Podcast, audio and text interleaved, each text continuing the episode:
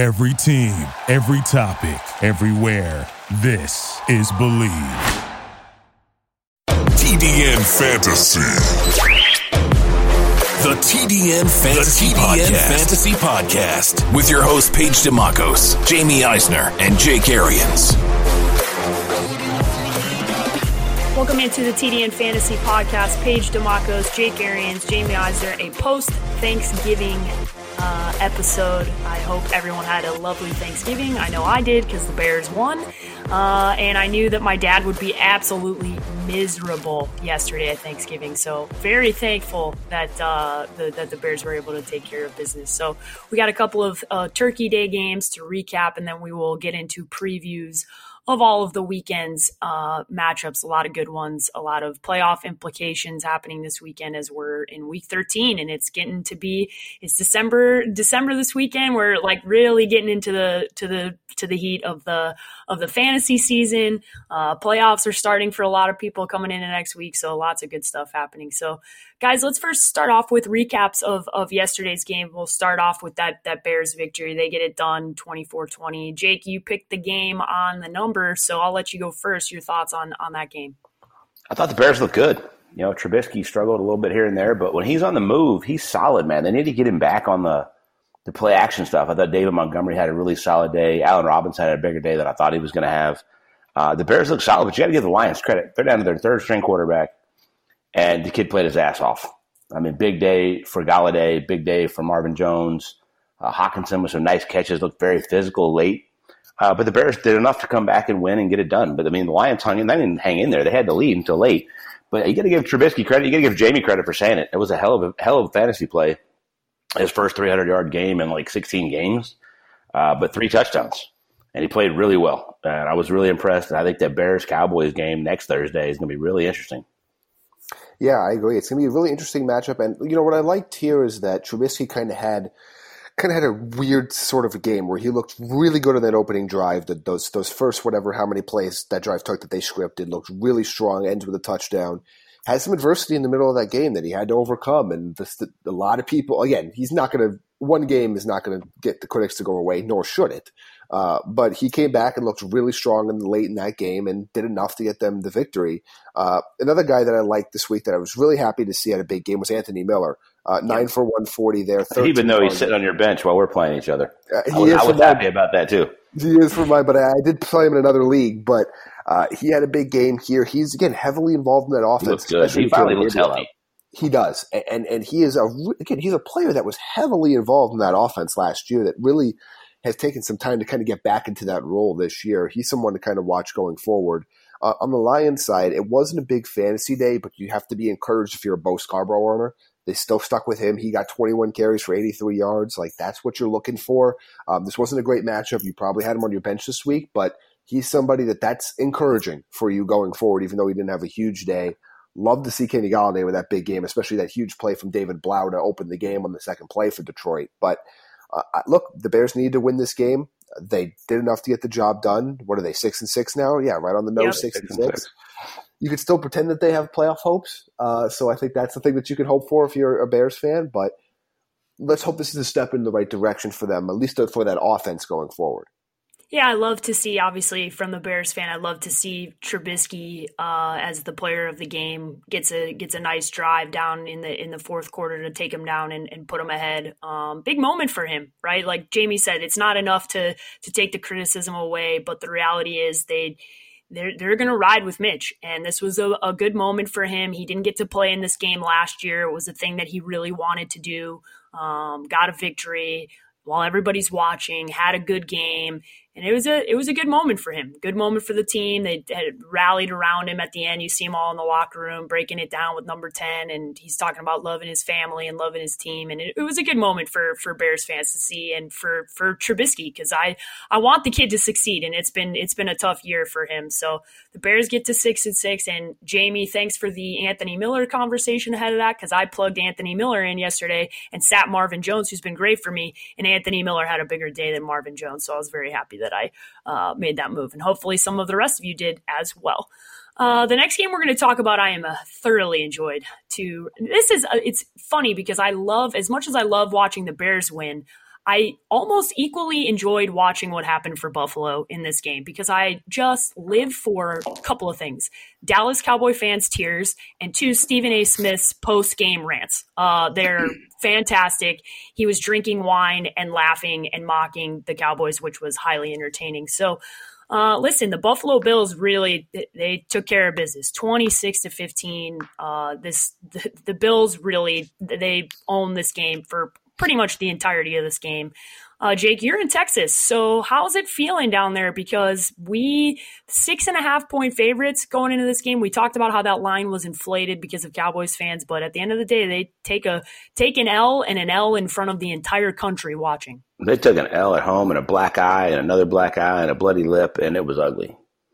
Uh, and they hit him in the mouth early. The Cowboys had a great drive scripted, a lot like you just said about the Bears.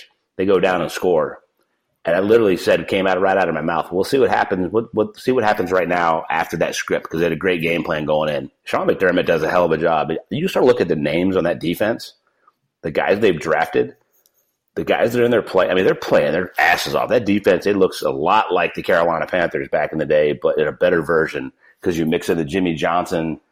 Uh, I'm talking about Jimmy Johnson, defense coordinator for the Eagles that McDermott came up under for all those years, where they're they're like the Panthers, but they blitz but the star of that game is Josh Allen.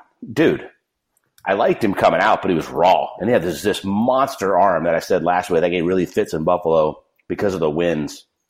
But John Brown's playing good. Singletary looks explosive. Frank Gore looks done, but he's a Hall of Famer. He can do what he wants at this point. Hang him around for another year, get some more yards. Uh, but their offensive line is solid. They have a nastiness about them. And Josh Allen has a nastiness about him. If he wasn't white, we would talk about his the next coming of Cam Newton. Mm-hmm. I'm just going to say it. Like the only dude in the history, he's the fourth guy in the history of the NFL to have back to back eight rushing touchdown seasons at quarterback. It's Cam Newton, Steve McNair, Michael Vick, and Josh Allen, which means Josh Allen in two years has more rushing touchdowns than Lamar Jackson. Has the second most in the history of the NFL through his first two years to Cam Newton, who had 22, he has 16, and he's got, what, five games left. He yeah, is an, an absolute physical monster, mm-hmm. but can sling it. Cam Newton can never throw it like Josh Allen can right now, and he's getting better and better at throwing it. But dude, that arm, oh my god, that arm is is elite, and the accuracy is getting better. They were fun to watch, and I got to eat my words because I was talking about next gen stats, and they're five and one. They're the worst five and one team ever because they didn't play anybody on that stuff.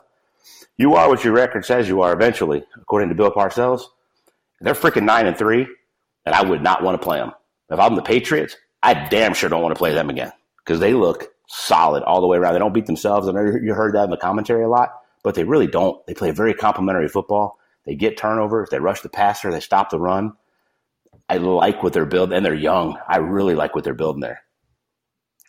Yeah, like you said, Jake, Josh Allen's accuracy issues were really the only thing that was holding him back. He has all the physical tools, and and I think we brought up, and I think you did specifically brought up the name Cam Newton earlier when he was around draft time. Of like, this is he's a big physical quarterback that that has a, has a great arm and, and, can and can have success in the league. And you know, one of the plays that epitomized that was not even a throw he made was something I don't think I've ever seen before, where the the ball is fumbled, the snap is fumbled.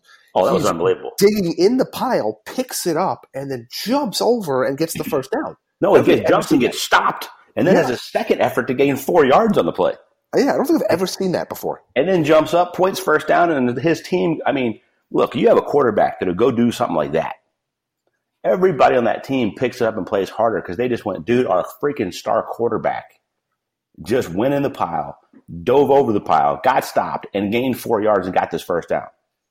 We're all picking up our play. That's the stuff that galvanizes the team. And you could see that young team is having fun, but man, do they play hard. They do. And, and, look, the addition of Cole Beasley in the offseason has been huge for not only Josh Allen, but for the Bills overall. He has a big game here in his return to Dallas, six for 110 and a touchdown. He's given Josh Allen that legitimate safety blanket that he lacked last year. Uh, John Brown's taken another step forward. Has been he's you know he didn't have a huge game here, but still a, a great presence on the team. Singletary starting to come into his own. He's still splitting close on the carries, but they're using him a lot more in the passing game he's going to have a bigger, bigger role going forward. He looked explosive too. Look, the Bills haven't been on national TV. This was a big stage for them, man. Man, did yeah, they show up. Yeah, I mean, he's not the fastest guy in the world, so he doesn't have some of these splashy plays that some of the other rookie running backs or some of the other second year guys have, but he's a pretty solid player that should only continue to improve next year. And look on the Dallas side of things, uh, it just it's not The enough. Dallas side of things is they're going to go nine and seven, win the Yeah. division, and not be the team with the winning record, I mean, maybe and I mean, then get, and then get trounced in the playoffs. I mean, And- this is at gonna- home. This is going to come down to that Week 16 Eagles Cowboys game because the Eagles don't play an NFL team for the rest of the season except for Dallas in Week 16. Like And I that's don't going know. to be. I don't know if I'd call them that at this point. They had a hell of a roster, and I was really expecting the full Jerry blow up last night. Jerry was so pissed. He's like, "It's not the time right now. If I fire Jason Garrett, we got no chance at the Super Bowl. That's all we got."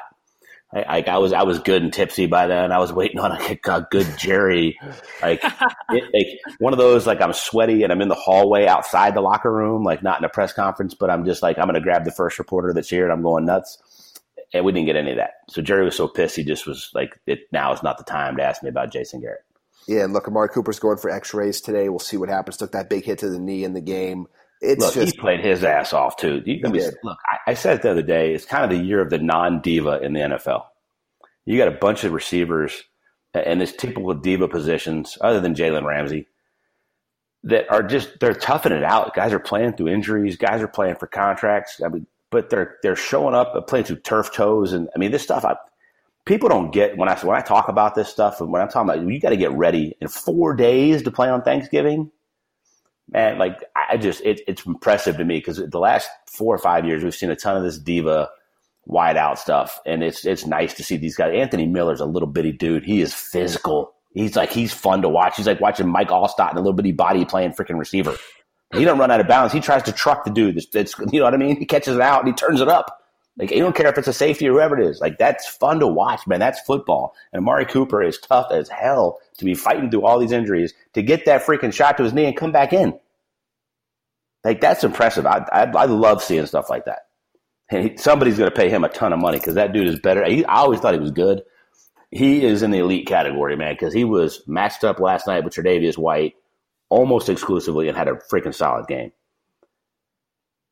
Yeah, no, it's uh, it, was nice to see like him tough through all that. It's hopefully his X-rays come back and and he's able to to move forward. They have a they don't get that extended turnaround time, right? They play next week again on Thursday night, so back to back Thursday yeah. night uh, games, and they're on the road in Chicago. Um, so it's going to be interesting to because Jerry Jones, it- it wasn't what I was expecting post game, right? It was a, a, a more emotional Jerry.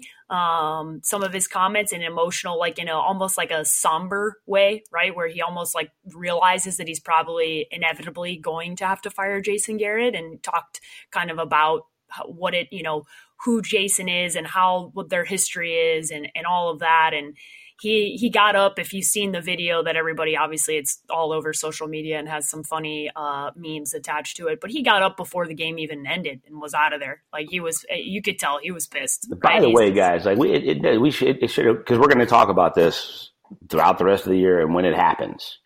Jason Garrett's had a hell of a damn tenure there. He's like sixty two percent winning percentage. Mhm. Dak Dak Prescott since coming in the league is second most wins to Tom Brady of any quarterback in the last four years. Jason Garrett's only been in the playoffs three times, and the playoff successes are are where they've been fails. But he's like eighty two and sixty one or something as their head coach. yeah he's he's got a good he's got a good record it's just when you put they it got in a the damn good they got a damn good staff and they got a damn good roster and there's a reason Jerry stayed with him. And I'm not saying he's the greatest thing ever, but I'm just saying like because it's the Cowboys and that spotlight is brighter on that star. I'm not sure who you're going to replace that's going to handle it any better because his, his personality fits perfect because he kind of is the dude behind the scenes while everybody else is in the limelight of that star, including Jerry. Not every coach is going to do that. And they got a hell of a staff. We talk about Rod Marinelli on that defense. If they blow this whole thing up, it's going to be interesting. Uh, but I'm going to be a Jason Garrett supporter to the end. It's look, some of it's on him. He's the head coach, right? That always is the case. But you look at the overall body of work; it, it's not that bad, and it's damn sure not as bad as the criticism that he's taken. I'll ask you guys this: What other team in the NFL do we know uh, the first post game interview we get is from the owner?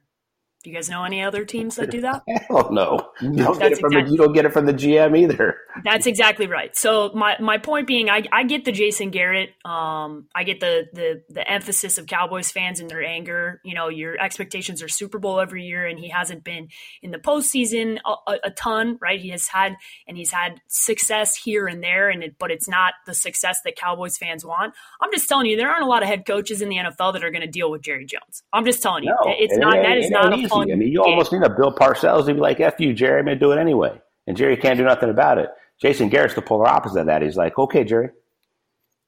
That's it. And right? he's going to go do what he wants to do when he's in his meetings anyway. But he's it's like Marvin Lewis and the Bengals, right? I told you guys the stories of him having to meet with the owners and the owner's daughter on Fridays and go over game plans and all the crazy stuff you got to do in Cincinnati with no scouting department and all that. Marvin's personality was like, cool. It's part of my job. I'll do it. And that's why he stayed for so long. Jason's the same way. I'll take what I got to take from Jerry and then I'll go do my job. Not everybody's going to do that. And you're talking about some of these young guys, Matt Rhule and and Lincoln Riley, and some of the names that are going to be tossed around for this job. That ain't going to fly. I mean, they're used to dealing with alumni, so maybe it's easier yeah. to deal with Jerry too. But like these NFL guys, if you're trying to bring in anybody with a big name, whew, which I don't have a clue who that's going to be at this point the the thing for me is is be careful what you wish for, Cowboys fans. Okay, that's the uh, I will be a, a, little warning. Be careful what you wish for, and know that ego is the big thing in play here because there's not a lot of people that can check their ego at the door and allow for the owner to do what Jerry Jones does. Because, like I said, think about what happens every every single, and I mean every single game. The ESPN broadcasts the owner talking about the football team that does not happen anywhere. Okay. So just think about what it takes from, from if you are Jason Garrett, what, what kind of, what do you have to do for yourself? You have to check your ego at the door. And that is really hard to do when you are one of 32 people that is a head coach in the NFL. And not many, won, not, has won a lot of damn games doing it. That's exactly right. That's a pretty damn hard hmm. thing to do. So, oh, and by the way, has a bunch of rings on his fingers because he played for a long ass time too. Jason Garrett is a stand up dude that handled this whole thing with a, ch- a ton of class. And I'm telling you right now, that is not an easy job. And whoever they hire, if they fire him, it could it could go a couple of different ways. Here's something else worth noting in this game, guys. Like I'm all for Dak getting paid, but Dak is not a $35 million guy. And I'm gonna tell you why. There was one throw on fourth down and five from the freaking fourth and goal from the five.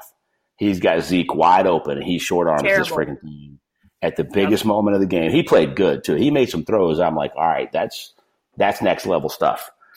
And he played hard too. That's another dude that was like, I'm like, oh, he can't keep taking shots like that. He was running guys over and taking shots trying to get first downs. He deserves to get paid.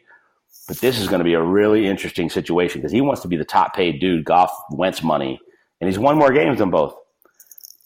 But like that throw alone says, no, you're not a $35 million dude. We need you to score right here. This is an easy throw. And you bad footwork and short arm it, and you can't even get it, like, can't even get it to him. Like, I, 30, they're going to have salary. Make, they're going to have salary cap issues when as soon as he gets paid, they lose Amari Cooper because somebody's giving him a ton of money. If you make thirty-five million dollars a year, you have to make that throw. Period. That's how I'm going to end that. That's yeah. You can't. If you're a starting quarterback in the NFL, you got to make that throw damn straight on on fourth on fourth and goal you got to be able to make that throw. All right the last game here we're going to get into the new orleans saints get a victory 26 to 18 that last game on thanksgiving Matt Ryan had a tough game and this one, throws a couple of picks and got stiff armed into uh, into Mars. Okay, that was I will I rewatched Matt Ryan getting stiff armed so many times because I could not stop laughing. It was one it wasn't quite as bad as it looked on the replay because when it happened live, we all went oh, it was like one of those oh, moments, yeah. right? And then you saw. Jordan from behind pushed him at the same time the dude stiff armed him. So it was like it looked so much worse live than it was, but it was still pretty bad so entertaining to watch. Yeah, um, but hell, hell of an effort by Matty Ice to get up, and uh, a lot of people were comparing it to. I don't know if you saw last week. There was a, a time at which Jalen Ramsey made a business decision during that game where they're getting their butts blown uh, blown away, and uh, Matt Ryan did not. So good on you, Matty Ice, because you're uh, you know that tackle was not going to happen. But good on you for for making an effort there, Jamie. I'll go to you first. Your thoughts on on this game? Well, one that I think we really need to start considering sitting Matt Ryan uh, if on the Atlanta Falcons. You know he's clearly still nursing that ankle injury. He's getting absolutely beat to hell in these games. I mean, nine sacks in this one. Uh, you know he, his personality. He's not going to stop. He's not going to give you anything less than everything he has. He's going to continue to play the game as if he is perfectly healthy, even when he's not. Uh, you are going nowhere. He had shown you earlier this season that he's still just as good as quarterback as he has ever been. This is a lost year for you. You really need to consider you shutting him down and say, "Hey, look, you know, we're not playing for anything right now. We need you going forward. We still have a pretty talented roster. We can still maybe make a couple. We hit on a couple draft picks, maybe particularly on the defensive side of the ball. Maybe get another running back in there, and all of a sudden, this team could compete for a wild card spot again next year. They need to just maybe shut him down. And as fantasy owners, you need to be careful too. Uh, I actually benched him this week uh, in a league that I've owned him and played him every week. He's been active. I benched him this week. Uh, I was I was worried about this matchup, especially with Lattimore being back. Worried about that injury. Worried about Julio Jones not playing, which is what happened here. Uh, just something to kind of monitor for the rest of the season. You know, Freeman came back in, didn't really do much, caught four passes, but only ran for three yards per carry. That's kind of what he's been this year and kind of what he's been under Dirk Koetter. So that's shouldn't be all that unexpected. Uh, Calvin Ridley had a nice game. Russell Gage, uh, as somebody I mentioned on the show as well, is somebody that's getting a little bit more play. Uh, he's been the biggest beneficiary of Sanu being traded and Hooper being injured. Uh, Jaeden Graham gets involved. They like him a lot, but Hooper should be back soon. So I don't think Jaeden Graham, even after catching the touchdown, is someone that's really fantasy relevant. And on the state side of things, Cook was still involved. You probably got the worst Michael Thomas game of the season at six for 48, which is a decent day for most guys. Uh, that's probably his worst game of the year. I've seen and his first of, drop in 408 days, yeah. 22 games, and like 400 catches or something crazy. We saw when, it, when it happened. I went, he just like it hit him right between the one three, and he just flat dropped it. And then I saw the stat come out, and I was like, yeah. "Oh my god, that's insane!" Just confirming he still is human after all. Um, and I guess the other note that comes out of this game, I mean, you're not taste the Taysom Hill stuff has no fantasy relevance. You're not you're not doing anything no. with Taysom Hill. But um, I I know people have been worried because it's been a long time since Alvin Kamara scored a touchdown. He's going to be fine. I'm not worried about it at all. This was this became kind of a weird game for the passing game late. I, am not worried about Alvin Kamara at all. Are you guys?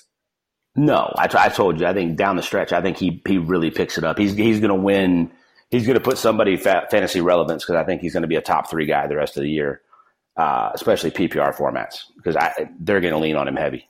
They, they this game was out of hand, and it was the freaking worst kicker in the league right now. Gets three onside kicks, which I didn't think was even possible to get anymore. Other than Alvin Kamara made a business decision on the first one and said, "No, I'm not jumping into this pile." And whoever 54 is for the Falcons made all three of those happen. And Matty Ice being Matty Ice keeps fighting his ass off and keeps throwing it down there and making it play. Here's what the Falcons need to do, guys. They need to trade Julio Jones's ass to the Patriots too next year and put Sanu with him. Because they weren't that much. There was no difference with him being in there and him not. Ridley looked fine as the number one. They need more help, and they need that $30 million on the salary cap or whatever it is. They're paying him quarterback money. He, he. I, I said when they gave him the money, the contract made no sense. There's two more years on it I get he's a Falcon for life, but I'd trade him. You got bigger issues. You're going to have a new coaching staff coming in. You got plenty of weapons, but you need running back help. You need offensive line help. You need defensive help. Matt Ryan is your guy. I, I don't know what you I'm, guys think about. I don't know what you guys think I'm, about that, but like if I'm a Falcons fan, I'm like, as hard as that is to say, I'm damn sure looking at it. It's a, it would be a smart football decision, in my opinion. I, I just I can't justify Julio's contract. I know he's one of the best. He's a superstar. He deserved to get paid. And it's more of a totally we paid you for the last three or four years because you weren't making that cheddar. But like they just they can't. Forward, they're not missing that much. Even if even if Ridley is eighty five percent of, of of Julio as the number one, they're better off because they need that money to spread around. Yeah, they have too many holes that they need to fix, and it's really hard to do that when you're paying a wide receiver on your team like you would pay a quarterback in the NFL. It's just really hard. Um, I like I like the Saints' game plan in this too. I mean, the Taysom Hill stuff was a little tricky earlier, but that dude is such a freaking athlete, and he's so damn strong. He just made. I mean, that blocked punt was a, was an individual effort. He's what Tim Tebow should be, without the without the media circus, right? Yeah, big, strong football player doesn't give a damn if he's on special teams, blocking a punt, covering a kick, running a freaking read option, running a reverse, playing tight end. Like, but there's no media circus that goes with it. He just smiles and does his thing, and his teammates love the hell out of him. But he's a football player. Like, has no fantasy relevance, but it was fun, and I like the game plan. They mixed it up. They got up early. And this game was really out of hand. Uh, other than the three onside kicks, I literally thought were impossible to get. Now and they get three in a row. Like that was that was to me the most exciting part of the game because I was literally trying to figure out ways to do the onside kick anymore that you have a chance with these new rules. I, they're going to have to look at that in the offseason, by the way, because so many games in the NFL used to come down to we're going to hit that big high hopper and there's going to be a big collision, but you got a 30 or 40% chance of getting this onside kick where now there's like a 3 or 4% chance. Yeah. You can't run at the line of scrimmage. You can't hit the high hopper anymore. You got to go back to this old little, you know, squibber and hope that it bounces at the right time. But like that was that was interesting. I mean, Koo kicked three that all bounced at the same time, which is really really hard. By the way, you don't know how that ball is going to bounce. You can practice that all the time; it doesn't really matter. But that was awesome to get three in a row and go, holy crap! They got the two point conversion. They're down, or they didn't get the two point conversion. They're down eight, whatever it was. They just still a game. Eh, so that made it fun. But this was this was not close. I thought the Saints had a hell of a game plan. They bounced back, and they are still damn good on defense. Yeah, the Taysom Hill stuff I know frustrates people, but it's not going to go away. Like I know everybody wants it to to to not be a thing, but it's it's going to be a thing because he, like Jake said, um, is exactly what Tebow probably should have done, which is you know check the ego, understand that you're just going to go out there and play football, and you're going to do whatever your team needs you to do, and that's why he's out there, and that's why Sean Payton has him involved in the game plan like he does, and he's going to continue to play a role for this team, and that role is going to be whatever the hell Sean Payton dials up and that's yeah, I mean, there, there's a, into it. Cordarrelle Patterson. There's a guy yeah. named Joe Webb that played quarterback at UAB that's still playing in the league that almost went to the Pro Bowl as a return guy there. But there's not a lot of 6'4", 230 pound guys that run four four. Yeah, no. You know, and Taysom's not quite that size, but I mean, Tim Tebow was that 6'2", 240 pound dude that ran four five that was tough as hell. That could be he could play everywhere, and he was a football player. Tim's problem was he, when we wanted to play quarterback, and the media circus was kind of like the Kaepernick thing in, in reverse but that's what Taysom Hill is. And you can't have enough of those guys on your football team. From like a football perspective, you got to, whether you figure out how to put him on the field and be tricky or not, the fact that he blocked the punt to start the game, like the Falcons were done. That was an individual effort, spinning backwards, getting blocked, throws a hand out there and blocks the damn punt. And they score a touchdown. Boom, 7 nothing on the road. Yeah, he's uh he just does what he he plays football really hard all the time, and you like guys like that. So uh, listen, the, we had we had a pretty good day of football on Thanksgiving. Uh, it was an awesome uh, to spend the day just watching football all day long, and we've got uh, quite a good quite a few good matchups here this weekend. So let's kick things off with the first two games are big point spreads, and they're not exactly what I would consider uh, great games, but they are. Um, there are a lot of implications in them. Specifically, this first one, Green Bay coming off just an ass whooping um, in San Francisco. They are going across the coast. They were in San Francisco, now they're all the way in New York. They're a seven point favorite against the New York Giants had a couple of tough games. They they really now they need to win these games because they're the Vikings are right there. The Bears are winning football games. They need to take care of business against a bad football team. Jamie, what do you see happening in this one? This this is a tough one for me because eh, not that I think that the Giants are on their level, but that this is a tough travel for them. It's going to be a rainy day. It looks like at the Meadowlands. The wind is going to be okay, so that that's going to be eh, eh, that shouldn't affect Aaron Rodgers too much. But I I'm going to lean towards them covering, but this is not a game that's going to be as easy as it maybe looks uh, on paper for them. They still the Packers still have to find.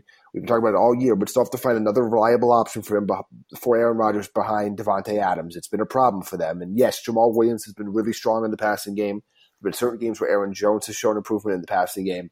But when Aaron Rodgers has to drop back and throw the ball to somebody, and they don't, it's not one of his backs, and it's not Davante Adams. Nobody is stepping up, and at some point, if you're going to need to find a secondary option on this team. But I expect both running backs to have decent games here in the passing game. Aaron Jones should bounce back. He's kind of been up and down this year. You kind of know the story if you've owned him. He has his monster games and he has these kind of seven or eight or nine point games. I think this could be uh, another monster game for him because I don't think the Giants really have anybody that can cover him or Jamaal Williams effectively out of the backfield. So I expect big games from both backs on the Giants side of things, uh, I really like Sterling Shepard as a play this week because I don't think Golden Tate's going to play. Move Sterling Shepard back into the slot where even in the small sample size of this season, he's been two and a half fantasy points better per game when he's been in the slot versus when he's been outside with Golden Tate on the field. He's been a much better player in the slot over his career. I think he's a sneaky play here. I don't think Evan Engram's going to play in this game either. So if you're going to continue to need to find another option for him, and I don't know what to do with Saquon. I'll be perfectly honest with you. Like, I think I ranked him as a high end RB2, and I, I, just because of the name value and the fact that he's going to get the volume, but I don't feel great about it. Yeah, look, you can run it on the Packers, so I feel okay about it. But Saquon's not healthy. He's another guy that's out there being. He's a superstar that's toughing it out. That's not being a damn diva, uh, which I love. But with some of these guys, they're almost doing a detriment to themselves, like you were talking about with Matt Ryan. I'm going to take the Packers to cover 31-23. I don't love it either, but the Giants are so limited; they can only do one or the other on defense. And James Bettcher's done a really nice job, uh, whether it's stopping the run and giving up the pass, or giving up the pass and stopping the you know the, the other way, because he's only can do so much. I mean, they're limited on what they can do on defense. Jabril Peppers having a nice, solid year. Marcus Golden, seven and a half sacks. I mean, the junkyard dog, we used to call him. He's just a high energy motor guy that just gets it done, fits in that defense. So he's getting after him. He'll get after Aaron Rodgers pretty good, but I, I think the Packers just have too much. So the Packers aren't winning this division. They showed me enough now that I've watched the repeat of that game with the Chargers and then watching it again with the 49ers. I don't think they're beating the Vikings the next time they play them. The Vikings got a couple big games coming up, but I don't, I don't know. I think they got enough to get this done. Uh, Danny Dimes still turning it over. This Packers defense has been solid, but like Jamie said last week, they played really good the first three weeks of the season and been extremely overrated since. I'll take them to cover by one, but I don't love it. If they don't cover this game, just just watch Packers Twitter just lose their minds. You know, it's really, it's it's setting up for the Packers at the Cowboys a wild card weekend. Yeah, no, it's it, I if the Packers fancy themselves the the the team that they think that they are. This is a this is a game that doesn't matter what the weather conditions are or whatever. You have to go take you have to just win this game easily. Um, and and we will see. Uh, they got a lot to prove after uh, just an ass whooping, like I said last week. Uh, the Washington Redskins going on the road to play the Carolina Panthers. The Panthers are a ten point favorite at home. I said a couple of big spreads here. This one's a big one. Uh, Jake, I'll let you take this one first. What do you see happening here? Uh, I don't like it when I get to 10, but the Panthers uh, are solid and the skins suck, and the Panthers are good at home. I'm going to go 30 to 17. Uh, McCaffrey goes off. Moore has a solid day. Uh, Kyle Allen may be a sneaky play in this one. The Redskins defense has been okay statistically, but the Panthers defense is still up there. They're not leading the league in sacks anymore. They're top three still. Dwayne Haskins is going to be in for one. I think they, I think they, I think they cover the 10 pretty easy. I don't think the Skins can score more than 17. I think the Panthers they're going to be really struggle to keep them under 27. So uh, I, I think McCaffrey has a monster day as he's been doing, and they win pretty easily. Yeah, I agree with wholeheartedly with that. I think Christian McCaffrey finishes as the number one overall fantasy player. DJ Moore's wide receiver one. Uh, I really like this matchup for Carolina. They're a solid team. They may not be a great team, but they're a solid team. They do a lot of things well. Uh, they have a very, they have a really, really good defense that nobody talks enough about. That's going to make Dwayne Haskins already tough life in the NFL uh, even tougher for him. Uh, I can't see the Redskins doing really anything offensively against the Carolina Panthers here on the road. Uh, I expect the Panthers to blow them out. This should be a, a three score game. Uh, I'm going to take the Panthers here and again, love DJ Moore this week. Love Christian McCaffrey this week. Curtis Samuel, I think, is still too risky. He hasn't been any, as much involved in the offense. Greg Olsen is a low end tight end one. Uh, but that those pretty much where it ends. But I have the Carolina Panthers defense as my number one defense going into the week. So they were available a lot of week leagues. So I would start them this week over everybody else. Here's a headline to watch out for, guys. You know, there's new new ownership in Carolina. We've talked about what they want to do. There's been rumblings about what's going to happen with Ron Rivera if you're Jerry Jones and you do fire Jason Garrett, Ron Rivera better be on the first damn G4 to Dallas, and you better not let anybody else in the building, and you better not let his ass out of town because you're talking about a well coached team. Yeah. The Carolina Panthers are always solid as hell. You're talking about a guy with no ego. It ain't about Ron, it's about this team. A player gets it, instant credibility in the locker room. I don't think Carolina's going to be dumb enough to let him go. But if that happens, Jerry, throw some money at his ass and don't let him leave. Because look, you're talking about he's put out defensive coordinator after defense coordinator after defense coordinator, and it all comes from him. He's going to bring Norv Turner back to town if Norv wants to keep coaching. Uh, like there's a headline for you. It just kind of hit me as we were talking about this because I don't know how the Panthers are going to finish, but I think they're going to be too solid to fire him. But if he comes available, there's your there's your superstar that can handle the ego, and and, and Jerry doing his thing because Ron, I, I like him as a person a lot. Yeah, Super nice. Him and his wife were phenomenal but I have a ton of respect for him as a coach. That is always a well coached team. It's exactly what we're seeing McDermott right now. The Bills don't beat themselves. The Panthers never beat themselves. Cam might get a get a little squirrely and beat and beat them at times, but they always play super solid, and that defense always works. It always comes from him. Yeah, that one would be like I, hell. If I'm Jerry, I might even trade for his ass at this point. I'm serious. I, I, I'm, I mean, I, that makes yeah. that much sense to me. No, it would it would make a lot of sense. There's a lot of a lot of things that could happen, but that's a good forecast there because I could see that it would definitely be a good thing for the Dallas Cowboys. I don't know about the Carolina Panthers, but it would be it would definitely be a good thing for the Dallas Cowboys um, if if the Panthers decide to move on from Ron Rivera all right, the this is this should be the night game. It's not, um, but it's it. Hopefully, it turns out to be a hell of a morning game uh, here on the on the West Coast. It's the San Francisco 49ers going on the road to play the Baltimore Ravens. The Niners obviously feeling themselves after a great Sunday night football victory for them. The Baltimore Ravens took care of business on Monday night football, and now we've got these two teams facing off against each other. Number one defense, number one offense. Uh, Baltimore Ravens are six point favorites at home yeah, pretty. I was a little surprised by that as well. Jamie, I'll let you take this one first. What do you see happening here? It's a little high, but I'm still going to go with it. Uh, I'm all in on the Ravens train here for this game for a couple reasons. One, I just I don't I, am really really excited to see a lot of these matchups because I know everybody's talking about you know Lamar Jackson and that Ravens rushing attack versus the number one you know defense in San Francisco. But for me, the, flip that over, it's just as interesting to me. And watching you know, Kyle Shanahan's offense scheme up against a Ravens defense that's been damn good for many years now and has two really strong cornerbacks and a great secondary playing. That's exciting to me as well. So this is going to be an interesting game. I always give a little, a slight boost uh, to the to the opposing team when a team from the West Coast has to go all the way east for an 11 a.m. start time. That's a, a deciding factor, but it gets a little bit of a check mark um, in the Ravens box. I just think that if I'm looking at this game as a whole, I think if you want to say this again, this might be oversimplistic, but if you want to say Baltimore's offense and San Francisco's defense cancel each other out, uh, I think that Baltimore's defense is a, more, a bigger asset to the Ravens right now than San Francisco's offense has been. Uh, and, so to me, I'm going to think, I believe the Baltimore Ravens are a little bit more complete team at the moment. This is going to be an awesome game. This line should be more like four and not six, but uh, I'm going to go with the Ravens to cover here.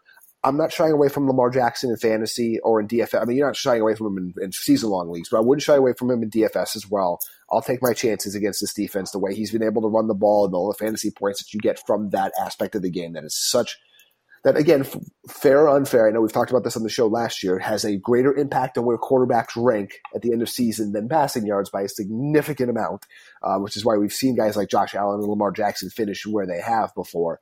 Uh, I think he's somebody you shouldn't shy away from. Uh, Mark Ingram could have another decent game here, but again, keep in mind the volume is typically not going to be there. I'll continue shouting that. Uh, I don't like any Ravens pass catcher in this game. I'm staying away. And on San Francisco side of things, there's a lot of question marks right now. I mean, Deebo Samuel's been really good, but he's got a, he's got the toughest matchup he's going to face this year. Emmanuel Sanders still looks like he's battling through some things, and he's been hurt, so he's not 100%. Uh, you're obviously playing Kittle every chance you get. But the Niners running backs have been inconsistent as well. I mean, they're as a team running the ball well, but they're splitting a lot of carries. Tevin Coleman hasn't always looked great. Raheem Mostert hasn't always looked great. Uh, so it, collectively they've been good, but fantasy wise, they're more like low end RB2s flex plays. So this is going to be a weird game where I think it's extremely exciting, but there's going to be a very limited amount of fantasy value, at least that we know is trustable going in. Jamie's great analysis. I mean, look, we're getting a playoff game in week 13, period. Uh, I've got it 24 20 Ravens, so I don't have them covering that. I got it exactly what you said the line should be. 20, I think four, they get one one past the home field advantage. This is really even. I think six is, is up there. Uh, look, this is a microcosm of the 49er season. It's going to come down to Garoppolo making plays with his arm. He's going to have to do it against a really good secondary that I've been talking about for weeks. It's finally healthy. Marlon Humphrey's, superstar. But Jimmy Smith, the Marcus Peters trade, Earl Thomas still still getting it done. They don't rush the passer great. Both of these teams give up a little bit on the run. Uh, Lamar Jackson is going to have to do this one with his legs to win this game. I don't think he's going to be able to make enough plays against that secondary and the number one pass defense in San Francisco with his arm. But that's where, from a fantasy point of view, that's why Jamie loves this because the one thing that really skews everything in all of fantasy is quarterback run yards. And there's nobody ever been anybody better in the NFL. I'm going to go ahead and give him that title now of running the football at quarterback. Um, I, I don't love it, but I am so, so, so, so interested to see what the 49ers want to do on defense. Because I want to see somebody come in and go heavy with speed on the field to stop the run, and the read option. And they got really fast defensive ends. They got really fast linebackers. They got Richard Sherman's maybe one of the best tackling corners in the history of the NFL. because he's up in that conversation as one of the greatest ever, but he doesn't get any, anywhere near enough credit for being the tackler that he is. He sets the edge from a cornerback point of view as good as anybody's ever done it. Uh, so I'm so interested to see what they want to do there. I'm really interested to see what, what Kyle Shanahan's going to do on offense. Jamie alluded to it. I think the Niners are going to want to come out and hit them in the mouth. You can run it on Baltimore a little bit. Uh, they don't rush the passer as well as they have the pass because they blitz a ton. So are they going to have a bunch of run blitzes? And is Kyle going to throw that? You throw Juszczyk in there and try to hit him in the mouth. I mean, this is going to be almost like a Steelers Ravens bloodbath, and both teams are not going to want to play next week after they get done. I, am so excited for this game. I hate that it's at one o'clock because I'm going to be watching the Bucks go trying to go back and forth. Uh, but man, this is this is the game of the year so far, and we're getting a playoff game in Week 13. Yeah, the the coaching staffs really put this elevate this game, right? You're, you're, there's a lot to learn from what we've seen from Kyle Shanahan and what we're going to see and continue to see from John Harbaugh and the adjustments that are made. And I, I think this sets up to be a really really good football game. So I'm really excited to watch that one. The Tennessee Titans going on the road to play the Indianapolis Colts. The Colts are a two and a half point favorite at home. Jake, I'll let you take this one first. What do you see happening here? I got the Colts 27 23, uh, so I got them covering that. Uh, they're good at home. I, I, keep talking about their, their front seven stingy. You don't run it on them great. The Titans still give up too much on defense. Uh, T.Y. Hilton should be a little bit healthier with a little bit extra rest, although they said he had a setback and is out. So that's that kills that analysis. He's going to come back eventually. I can't believe this that setback ha- happened because I was expecting him to come back and really be a big part of this offense when he looked so bad last week, but he was out there. Another guy that's non diva that's fighting through it, right? Um, the Titans, I don't. They're definitely going to keep it close. I don't think they're going to run it great, which I think makes it a really solid play for Tannehill. Who Jamie talked about it was like the shocking stat of the week last week, with the third most uh, quarterback fantasy points since he's played, and he's four and one. But I just think the Colts are better. The Colts are solid. Like I did kind of the same analysis of them going on the road last week in Houston. I didn't think they had enough pieces to get it done, but them being at home, I, the Titans aren't the Texans. I think they have enough to get it done. I think they cover that. I see. It's interesting. I'm going to go the opposite way. This is actually one of my locks of the week. It's the Titans plus two and a half. Uh, I, I it's just a gut feeling. I love everything about this game for Tennessee. The Colts, I, I think, are going to struggle to score. Uh, I, although you can run on them a little bit, uh, you know, Jonathan Williams still isn't what Marlon Mack was. No T.Y. Hilton in this game. No Eric Ebron in this game. Uh, Ooh, I didn't know Ebron was out. Yeah, Ebron's on IR now. Um, so there's a lot of like they're lacking a lot of weapons. I mean, Zach Pascal has not been involved in this offense. I mean, Jack Doyle is going to be out there, but he's you know he's a solid guy, but he's not a game changer. You know, they they don't have. I don't. To me, Jonathan Williams is going to have to have another like 130 yard game on the ground uh, for the Colts to win this. I love the way Tannehill's been playing, as Jake alluded to. Again, only when he's played Matthew Stafford and Lamar Jackson have averaged more fantasy points per game since Tannehill took over as a starter. You're not going to run well on the Colts, but the, the, Titans won't abandon it either. So this is not going to be a huge game for Derrick Henry, but if they get, they'll be able to get the ball in the red zone, and still Derrick Henry is a load to take down when you get him inside the ten. Uh, I think the Titans are going to. I think the Titans are feeling themselves right now. They have offensive confidence, and to me, just the limited weapons that the Colts have right now is going to be the thing that hurts them. Uh, I'm going to take the Titans in the two and a half points here, and yeah, hopefully, it's, a, great, it's a great point, Jamie. That's a great point. I mean, without Ebron, they are extremely limited to what they have. I'll, I'll still stick with mine because I just I think they outcoach them a little bit. Uh, some stuff came across the wire too. Evan Engram is out for this weekend. Okay, going, going okay. back to that uh, that Giants game. So Okay, thanks for the update. All right, the Philadelphia Eagles can sniff the top of this division with the Dallas loss. There, listen, these two teams, uh, neither one really deserves to be in the postseason at this point, but one of them is going to end up there. And this is a huge opportunity for Philadelphia because they're going on the road to play the Miami Dolphins and should be able to take care of business. They're a big favorite here. They're a 10 point favorite on the road. Uh, Jake, I'll let you take this one first. You see Philadelphia taking care of business and covering that spread. I see them taking care of business, but not covering the spread. I got 31-24. I mean, the Dolphins are playing too hard. The Eagles are too limited. Uh, I think Wentz has a solid day because you can throw it on the Dolphins, whether uh, whoever's out there. Uh, I mean, Peterson's alluding to Agholor and Jeffery look good to play, but he said the same thing last Friday. Uh, so who knows? Uh, I think Wentz has a solid day. Uh, I think Ertz has a solid day. Their defense is getting healthy, so their defense is playing better. So that worries me a little bit about the from the Dolphins. But I think Parker gets his. Uh, Tanny or uh, Fitzpatrick doesn't really care. He's he's going to sling it no matter how they're going. Uh, the Eagles' defense is funny because we talked about it a couple weeks ago. Jamie picked them up in one league. I picked them up in another. Uh, their defense is really solid play all the way till they get to Dallas in Week 16. Uh, I think the Eagles' defense, from a fantasy point of view, could be pretty good here. I don't love the fact that I'm not taking the 10, but man, you get to 10 and it scares me. And the Dolphins are just playing too hard. I'm going to give them some credit that I don't think they'll uh, they'll cover the 10. Yeah, this one, this one I went back and forth on because I don't. I'm going to pick the Eagles here, but it. I don't. They don't deserve to be double digit point favorites over anybody right That's now. That's kind of how I felt. Uh, but m- my hope here is that they're going to get Jeffery back. They're going to get Agholor back. Uh, I'm hoping now again something to keep an eye on. Uh, Zach Ertz missed practice on Wednesday, uh, and they didn't practice on Thursday, but they said he would have missed Thursday practice with a hamstring injury. So this is something that might come down to a game time decision. Really watch out for that. Uh, Dallas Goedert would be an amazing fill-in for you uh, if he can't go, but just something to keep an eye on if you're a Zach Ertz owner. Uh, but let's. I'm just going to say all those guys come back. I don't think Howard's going to play. I don't think Jordan Howard's cleared for contact still. So they've been downplaying this injury for a while, and he still isn't cleared for contact. So that's that's scary. That that stinger that he suffered is. Uh, I don't know if they said it was a stinger or concussion. They don't. They've kind of gone back and forth in that. But whatever it is, it, it's a much scarier injury than I think they've alluded to, considering he still hasn't been cleared for contact yet. Uh, I think the Eagles defense is, uh, I believe they have either ranked number two or number three this week among all defenses. On you can check that out on on the draftnetwork.com in the fantasy section. I like them as a play this week. I'm just hoping that the Eagles see this opportunity they have to, to tie the Cowboys atop the division. It's going to be a beautiful day. There's going to be a lot of bad weather around the NFL. It's going to be sunny and 80 degrees at kickoff for this game. They have no excuses that they should not be able to go into Miami and beat a team that isn't clearly inferior to them when they have every reason in the world to win this game and blow their doors off and say, you know what?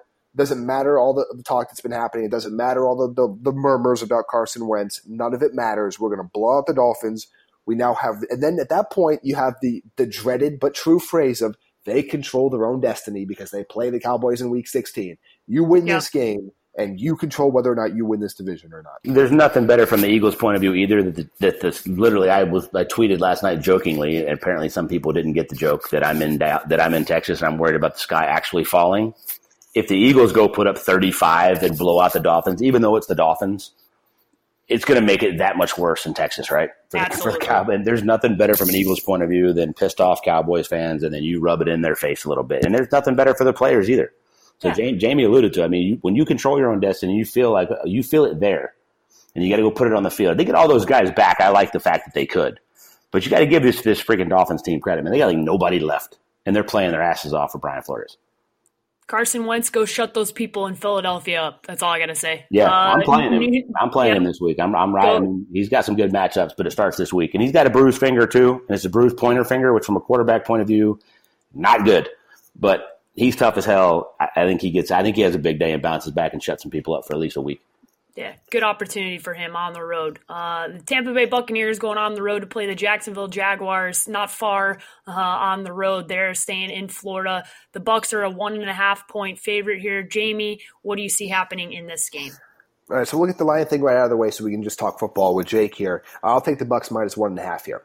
So, uh, as we're doing fantasy wise, uh, I absolutely positively love Ronald Jones this week. You can, uh, I could run on the uh, on the Jags. Everybody can run on the Jags. Everyone has run on the Jags.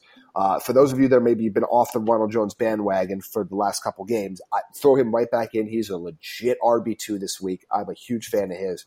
I think he's gonna have a good game. I think if you're in a really, really deep league, I think there's even some value for Peyton Barber as well because he's to get some touches, he's to get some carries, and maybe even gets gets in on a drive near the goal line.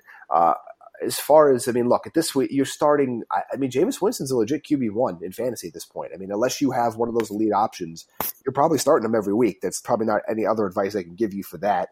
Uh, you're starting their star receivers in Tampa Bay as well, avoiding the tight end situation like the plague there on Jacksonville's side of things, it's a really tough matchup for Leonard Fournette. I mean, you're you're not benching him, but you're, you're Other than he's getting a ton of catches, right? He had like nine catches last week. They they Yeah. Foles has come in. They made him a huge. So in full point PPRs, he's not getting a lot of rushing yards, but he's getting a ton of. He's got like, that, that's that's a huge play there that they finally use him that way. But it takes away from some of the other guys you're about to talk about. no, absolutely it does. But that that that's what you're looking for there. Like, evaluate him like you would a normal like Devonta Freeman game.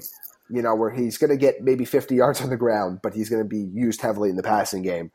You know, the Buck secondary you have been able to attack. So you've got DJ Chark, you've got you've got all these weapons there.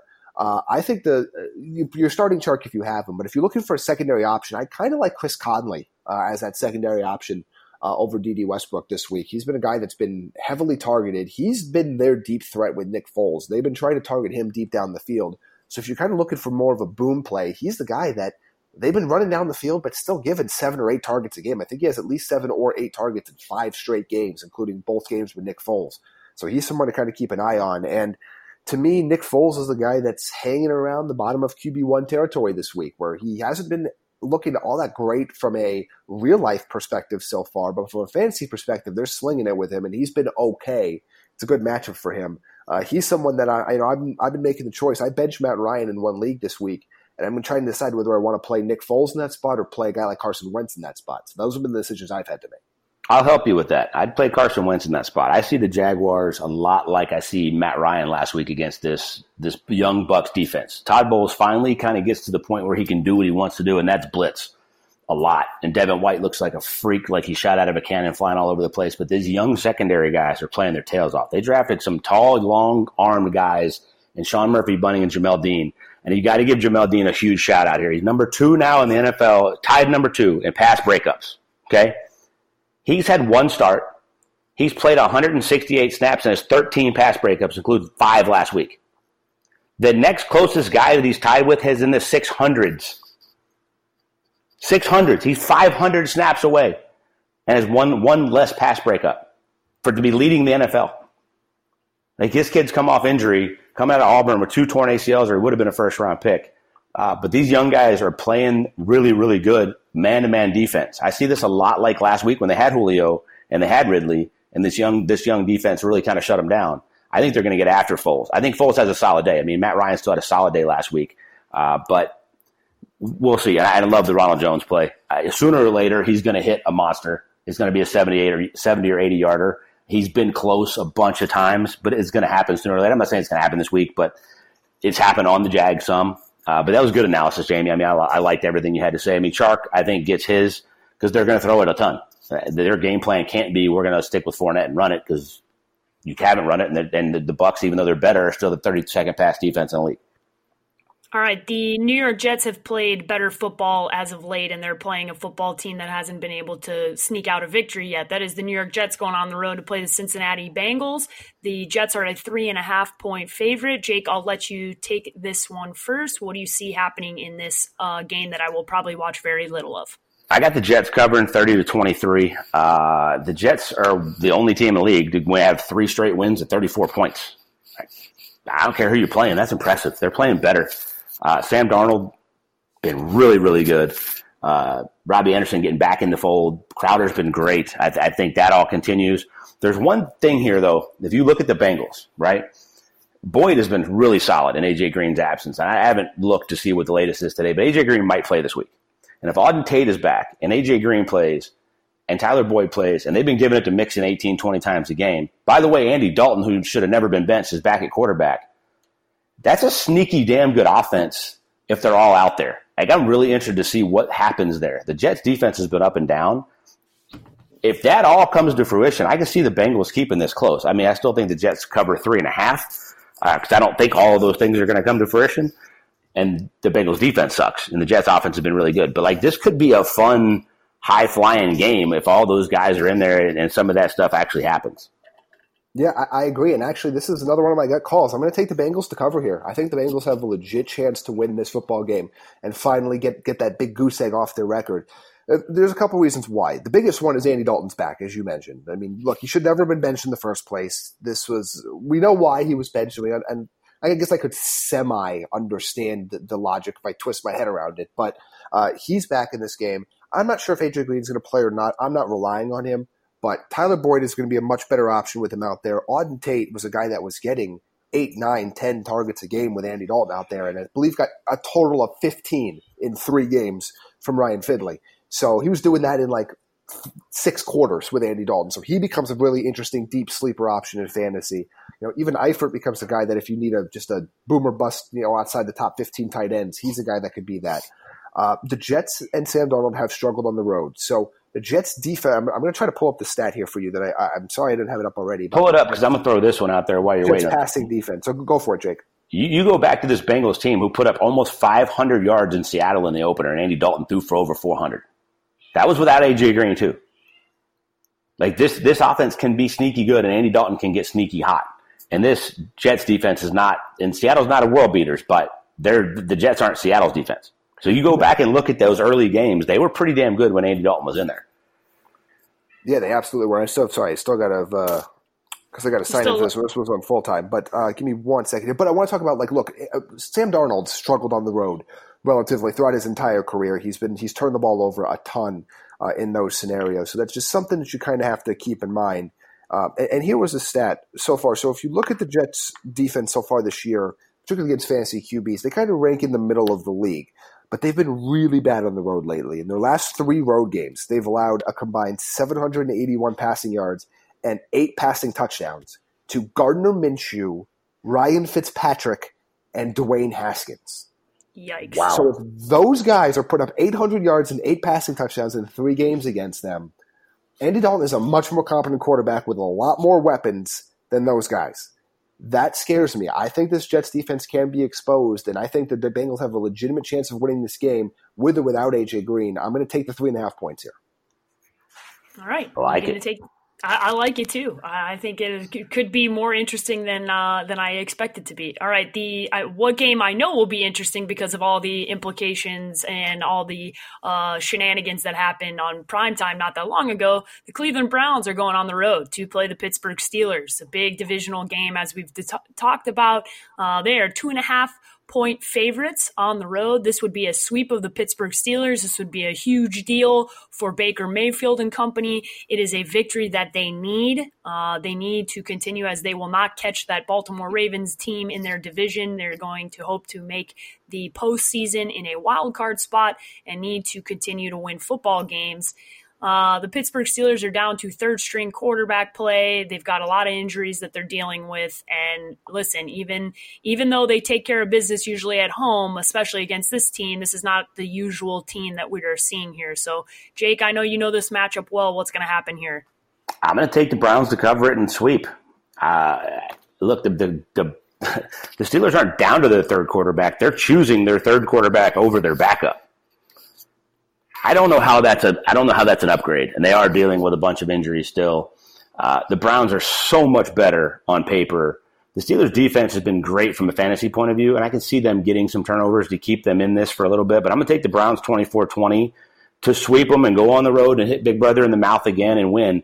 The Steelers are going to be fired up. This crowd's going to be crazy. This atmosphere is going to be awesome for this game because of all the crap that happened last time. But sooner or later, the players got to go out and play.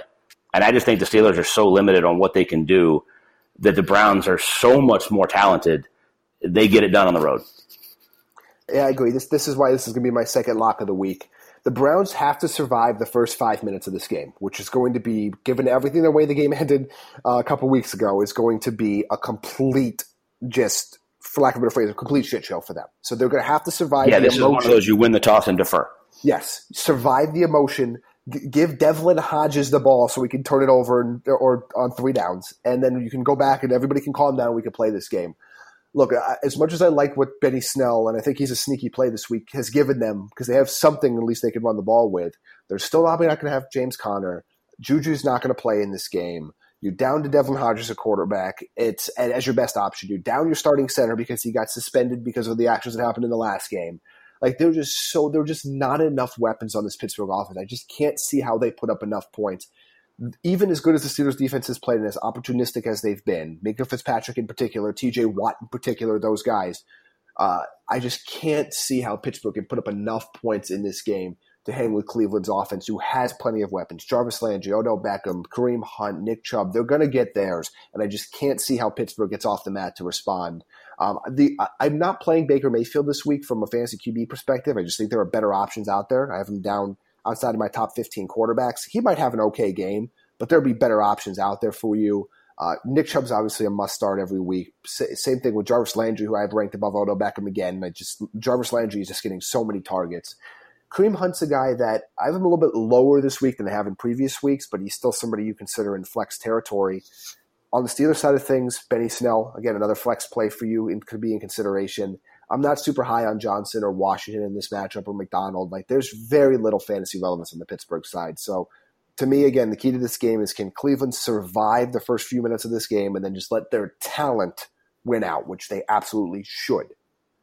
Yeah, really should fun matchup within the matchup here is Devin Bush, the rookie linebacker for the Steelers, covering Kareem Hunt and making plays on Nick Chubb in the hole. Like that, that's going to be a fun game within the game of watching the Steelers defense.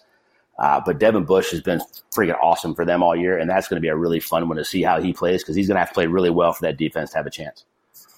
Well, Browns fans will be very happy and it would be an early Christmas gift to themselves if they can take care of the Pittsburgh Steelers twice in one season, which would be a huge thing for their fan base and for them moving forward.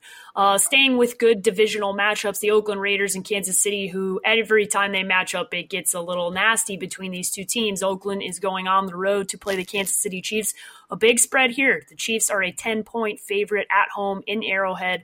The Raiders obviously laid an egg last week, and Kansas City needs to continue to really put it together because they've slipped up early and they need they've lost a few games at home and they cannot afford to lose this one. That is for sure. Jamie, I'll let you take this one first. What do you see happening here? And do you see Kansas City covering that big spread? It, it's an overreaction to last week. I'm going to pick them to cover. I know I keep saying that because like, I don't feel great about it, but it's an overreaction. I don't think they should be 10 point favorites here. I, I think the Raiders have proven that they're you know they're not as bad. They're they're solid. They're not great, but they're solid. They don't deserve to be this this big. But here's my concern. It, it's they caught a little bit of a break. Oakland did because they're the bad weather's happening in Kansas City as we speak and into tomorrow. Uh, that it looks like it's actually going to be a clear weather game, hanging around upper 30s, around 40 degrees. We all know what we saw the stat a million times about Derek Carr in the cold, um, and that's become a storyline. But to me, just KC has too much firepower right now. Tyreek Hill appears to be healthy and off the injury report. He's going to be out there. I just feel like this is the game where Kansas City finally starts to be like, okay, we are a premier team in the AFC as well. We're getting a little bit healthier. Our off, you know, Patrick Mahomes looks a little bit healthier. Tyreek Hill looks a little bit healthier. We're going to go out there. The one thing to keep an eye on is that Damien Williams is probably not going to play. He missed practice each of the last two days. We, I don't, we'll see what happens with his practice on Friday. He missed some time. Uh, they signed Eli McGuire to the practice squad, but that's only significant in the fact that this might be a multi-week thing for Damien Williams. If you're trying to navigate the Kansas City running back situation, one, I'm sorry, and two, I don't really know what to tell you other than they're not going to give LeSean McCoy all of the carries. They've been very careful to limit his workload somewhat. I know everybody wants Darwin Thompson to be a thing this year because of his explosiveness, but they really trust Daryl Williams uh, if I had to play a Kansas City back this week, I think it actually would be Daryl Williams. Uh, but none of them are inside my top 35 running backs this week. Harry Kilson must start, as you as you guys already know. But for some reason, like let's say that hamstring or whatever tightens up on him. Uh, if he doesn't go, I think Mecole Hardman is a must start because he's the one that's getting all the snaps when Tyreek Hill went out of the game the week prior on Oakland's side, you're playing. It's a good matchup for Josh Jacobs, but you got to hope he takes advantage. And you got to hope that they don't get so far behind that they can't stick with him in that matchup, and just becomes a Jalen Richard game in the second half. Uh, and this is finally the week. I'm kind. I'm. I'm not playing Tyrell Williams this week. I don't have him in my top 35. I know the matchup looks juicy, but he's still a little bit banged up. He's been dealing with that toe, that foot injury all year. And look, he's just not as huge of a part of the offense as he was earlier in the season, even though they don't have a ton of weapons. I would just be wary of starting any Raiders player in this matchup. I kind of like Waller being a sneaky because he hasn't been a part of it, and exactly what you're talking about with Tyrell Williams being banged up. Look, this is the measuring stick for the Raiders. I think this is a Patrick Mahomes game. I don't think they're going to try to run it a ton because this Raiders secondary has been banged up. The Raiders are rushing the passer really well, but Mahomes is talking about he's healthier than he's been all year. Uh, I'm going to take the Raiders to cover, but I don't love it. Uh, I guess so I got 27-20 Chiefs. I'd li- I want to see what this is. Like I said, this is a measuring stick. Can the Raiders run it? Play action. Derek Carr, high completion percentage. They move it down there. They slow the game down. They rush the passer on defense with these young guys. They're playing well. Or do they get their doors blown off? They don't ever play well in Kansas City. So I'm not. I'm not taking them. And I think the Chiefs actually get the break here with the weather because if the weather was really, really bad, the Chiefs got to run it. I don't think they want to. I think this they want this to be a high flying game. So it's going to be really interesting. Can the Raiders slow it down and run it on them? Or can the Chiefs just, like Jamie said, jump out there early and take the Raiders out of their game plan? I'm not real sure. It wouldn't surprise me either way, but I'm going to take the Chiefs 27 20, the Raiders to cover that. I think that one's going to be a fun one to watch, too. Yeah, Chiefs really need to get it going. It'd be uh, Chiefs haven't been good at home this year. Like that's no, one of the reasons I'm not taking them to cover. Like it's they've they've laid some eggs yeah, this is a uh, this is I think a good opportunity for that train to get rolling for everybody to be reminded of what that offense looks like because man oh man we have uh, we've sure jumped ship on Mahomes and all over the Lamar Jackson show this year and I saw some statistics. I even saw Pro Football Talk tweeted out Lamar Jackson greater signed Patrick Mahomes and I'm going oh my god yeah but then we're talking about Florio. Florio loses his damn mind sometimes and yeah, just throws some stuff out there. I don't think it's worth noting I think it is worth noting the Raiders got completely embarrassed last week a young team feeling themselves going on the road for another one o'clock Eastern kick and got their doors blown off. That doesn't sit well with professionals, whether young professionals or not. And it damn sure didn't sit well with Jon Gruden. So if you're the Chiefs, you don't like the fact that that team got embarrassed, and they're damn sure going to put the workload in this week to get ready for this game because they obviously didn't last week get ready for the Jets. Yeah, it well, I think it's going to be a good one between those two teams. All right, uh, a game I'm actually really looking forward to um, is because it's in the backyard here in Arizona. Is the LA Rams coming into town to play the Arizona Cardinals, and that's because the Arizona Cardinals, as somebody who sat in San Francisco a couple of weeks ago, I can tell you the the Niners fans were all worked up about how close the Cardinals have given them scares over the last couple of weeks. And this is a team that's that's been playing better. Obviously, we talked about them not being a team that's going to win a ton of games, but they sure are exciting and they've been closer in a lot of these games than I mean, man, we just watched Green Bay get their doors blown off, and Arizona went into San Francisco and played a really, really, really, really close game with that team. Um, I, I, don't know how to. I, this is almost those ones. The Rams are a three point favorite against Arizona, and I kind of feel like it's a good opportunity to ride with the Cardinals getting three at home, who do have a good atmosphere still um, playing at home. Jamie, what do you think is going to happen in this one? I'm with you on this one. Uh, I'm going to go with the Cardinals plus three. I think this is a really close game. Uh, I have so many concerns about the Rams' offense that there's not even enough time in this show to list them. Uh, everybody knows what they are right now. It starts at the quarterback position, and that that's where their biggest issue lies. Um, the Cardinals, the, the concern is the Cardinals still don't play any defense, particularly in their secondary right now. And it's just it's they have, the Rams have enough talent to put up points. The question is, will they actually do it? Uh, and you know, I, I, look at this game and, and the Cardinals having looks like they actually have the full complement of backs for it. Chase Edmonds looks like he'll be back for this game. They'll have Drake Edmonds and David Johnson all available to them, to, which again is terrible for fantasy purposes because you're not going to feel confident starting any of them, but it's good for real football purposes. So they can move them around and they can they can get. Uh, maybe they can use David Johnson more as the receiver in this game and get him in certain matchups, particularly when in the red zone where they did have some success with him earlier this season and be able to run the ball more effectively with guys that look like they have much fresher legs than Kenyan Drake and Chase Edmonds. Uh, and maybe we could scheme up a few different things. The Cardinals are playmakers are healthy on the offensive side right now. I think this is going to be a really close game. Uh, I'm just the Ram, everything on paper says the Rams should put up a ton of points. You should love the Brandin Cooks matchup, the Robert Woods matchup, the Cooper Kupp matchup. Um, one thing to keep an eye on, actually, on the Rams side of things is Gerald Everett's been banged up all week. And if he is, I kind of like Tyler Higbee as a sneaky play because he has out snapped Gerald Everett each of the last two weeks and in four of the last six. And we all know the tight ends versus Cardinal stat. We don't need to go over that again. But he's somebody that if you're really desperate or you're a Gerald Everett owner and you're going to wait up till probably game time to see if he's going to play, he's a good emergency fill-in option for you. I got the cards to cover that and win. I'm picking the cards 30 to 27. I think it's going to be I think it's going to be a shootout. I think it's going to be a hell of a lot of fun to watch. The Cardinals are coming off a bye. I love the fact that they got all three running backs healthy. David Johnson's been a disappointment, but don't be surprised if you see all three on the field at the same time. I, am I'm, I'm really intrigued to see what this coaching staff or what Cliff Kingsbury comes up with coming off of his first bye as an NFL head coach. They did a ton of self scout, but they also said, okay, what can we do to take advantage of these playmakers? Because they don't have a ton of weapons on offense on the outside. Like Christian Kirk's been really good. Andy Isabella's been good at times. You still got Fitz. But you could do some really creative stuff with the, all three of those backs catch it really well, right? I, am really excited to see with Kyler Murray what they could do. I think you'll see a bunch of misdirection stuff where maybe David Johnson's in the slot and they're running a read option one way with Kenyan Drake, and Murray rolls back out and throws it to David Johnson the other way, which is a matchup nightmare. I think you're going to see a lot of fun stuff here. Uh, I think the Rams will put up some points.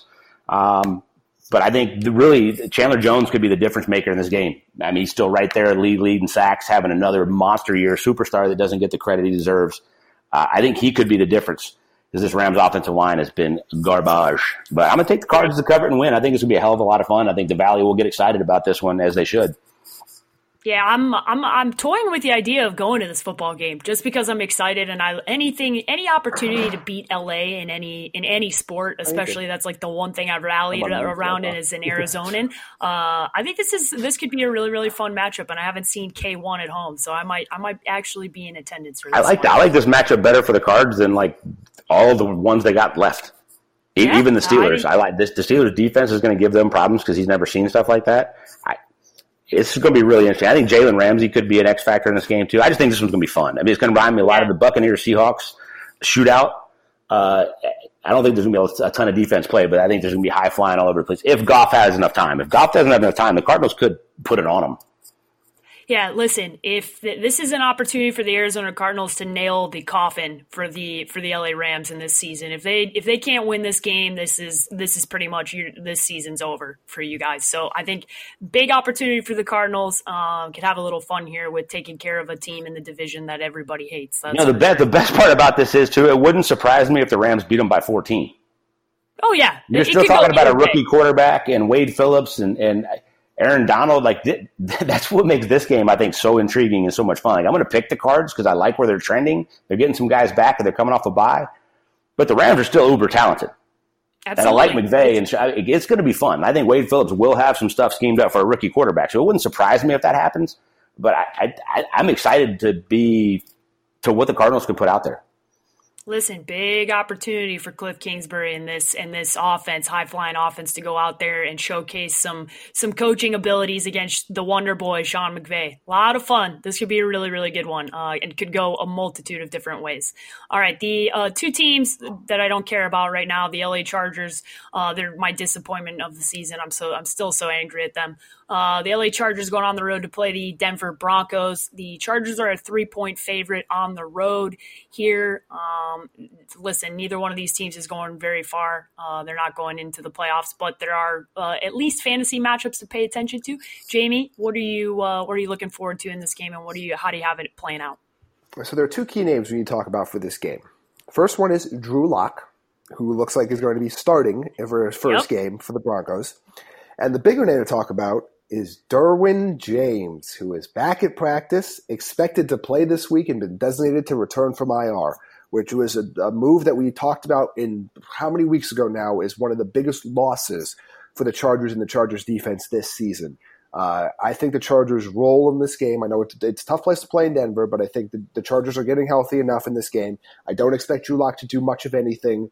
Derwin James being back is a huge boost to that defense. Again, he's expected to play. We'll see if he actually is out there, but it's a huge boost to that defense. I just don't. I mean, the Broncos can't move the ball offensively right now.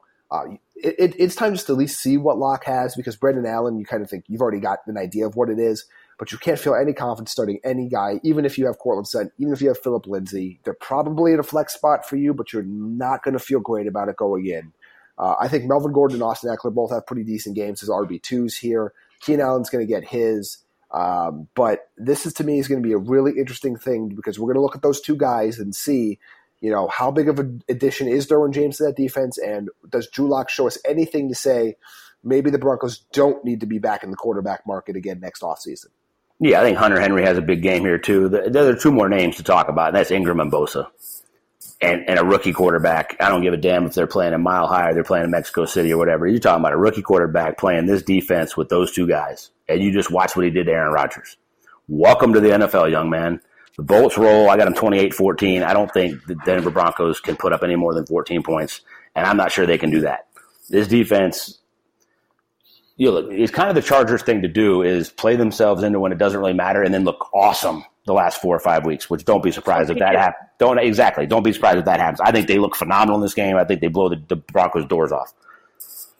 Just and and it's just a reminder to me that I have to go back and listen to this podcast and remind myself not to fall in love with this stupid team again because this is what Yeah, yeah, yeah. You and me both. You and me Yeah, both. they do, it, they do it every single year. But welcome to the NFL, rookie. The AFC though, they're not out of it. I mean, we Yeah, you can keep saying that. I think Derwin James and his ability to be all over the place, you know, it'll take a couple weeks before he's really up to full speed. I mean, he's he's coming back off of this, but yeah, he'll make he'll make some plays.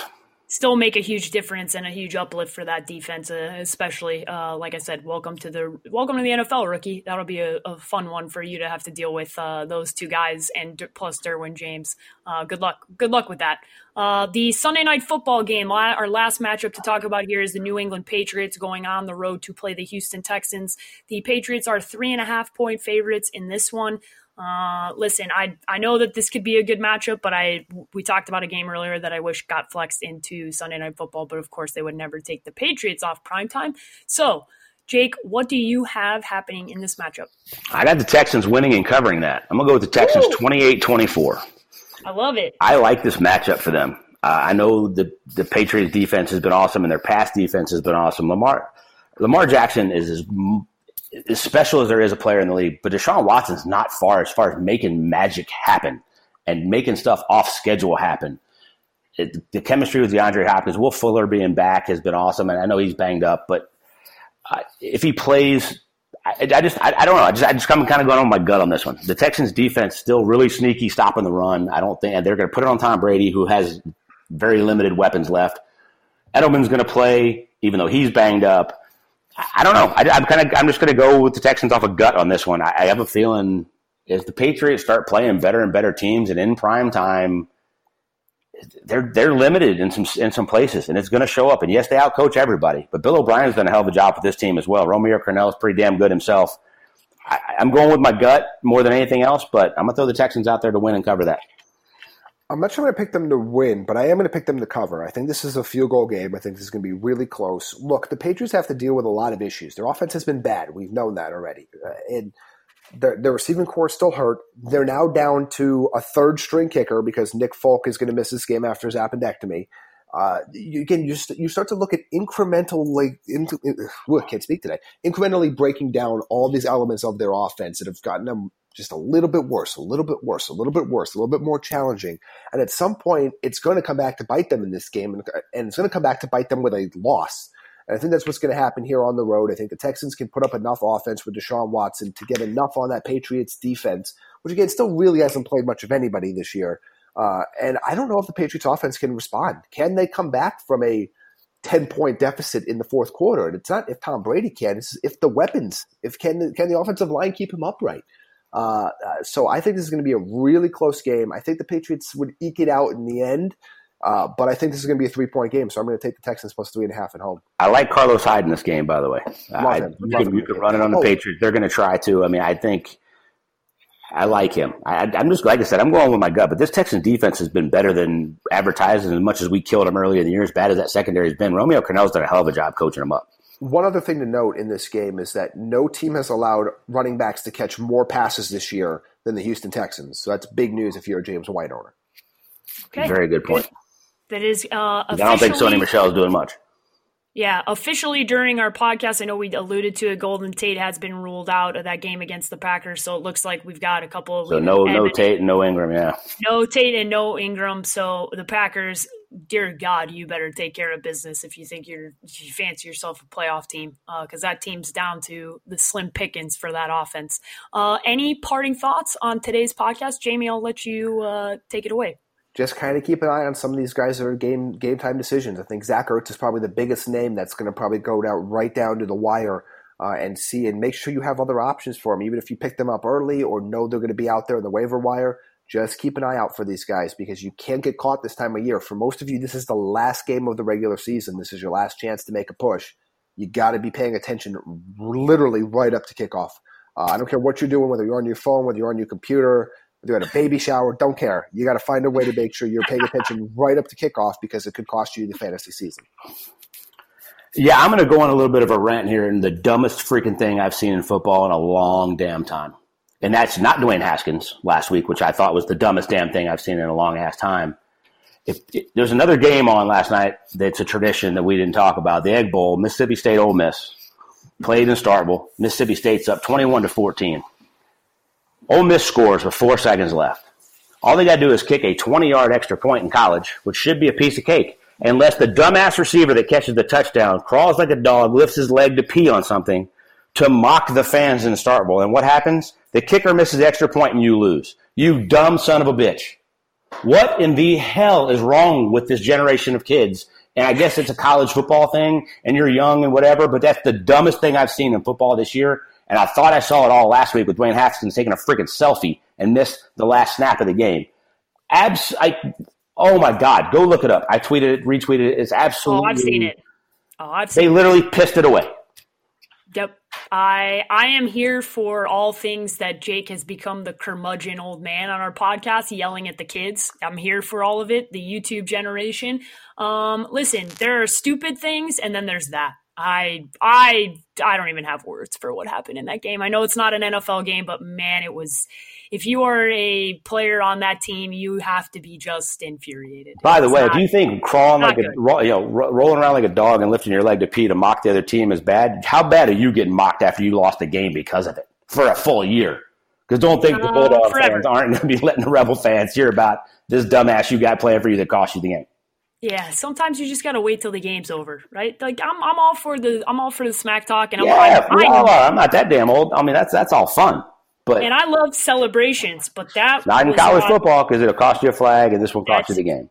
That's exactly right. You got to know the rules, my friend, and the rules are different in college football than they are in the NFL, and you can't be doing that. Otherwise, you are going to get yourself in trouble. You're also not the Miami Hurricanes that were beating teams by you know 45 points when doing stuff. Look, like if that. you're up by you know, if if Ole Miss was blowing their doors off and they're up by 30, take the flag. I'm loving it. I'm all for it. Look, I love the Canes in the 80s. I loved them getting off the bus and the fatigues and all the crap that was being talked, and they were the first ones with the turnover chain. And I love all the swag. But the other dumbest thing I've seen in a long time is them losing to Florida Atlantic and their players dancing on the sidelines a couple weeks. I didn't even bring that one up. Yeah. That's what you do when you're blowing people's doors off and you're the actual Miami Hurricanes. Florida Atlantic just dusted you. Like this is the same thing here. This it's all it's all swag over substance. And that's all we're seeing. And you cost your team a win, and it sucks. Swag over substance. I'm gonna put it on a T-shirt and sell it for Jake. Uh, listen, you can have fun, you can have the swagger, but you got to back it up. That's that's I'm, I'm all for There's the swag. There's a place for it. Yeah. The substance has to come before the swag. It doesn't go the other Correct. way around. Correct. That is that is the that is the correct. I have no parting thoughts other than I agree with Jake and uh, swag over sub or uh, swag over substance is what's happening, and it should be substance over swag. Jamie, how can everybody follow you on social media? You can follow me at Jamie Eisner on Twitter. Hashtag substance over swag. Jake, how can everybody follow Jake you? B, Jake B. Arians on Twitter. Uh, and you guys can follow me at the underscore sports page with an eye on both Twitter and Instagram. And just feel free to hashtag the show all weekend with substance over swag. Have a good weekend. Thank you for listening to Bleav. You can show support to your host by subscribing to the show and giving us a five star rating on your preferred platform. Check us out at Bleav.com and search for B L E A V on YouTube.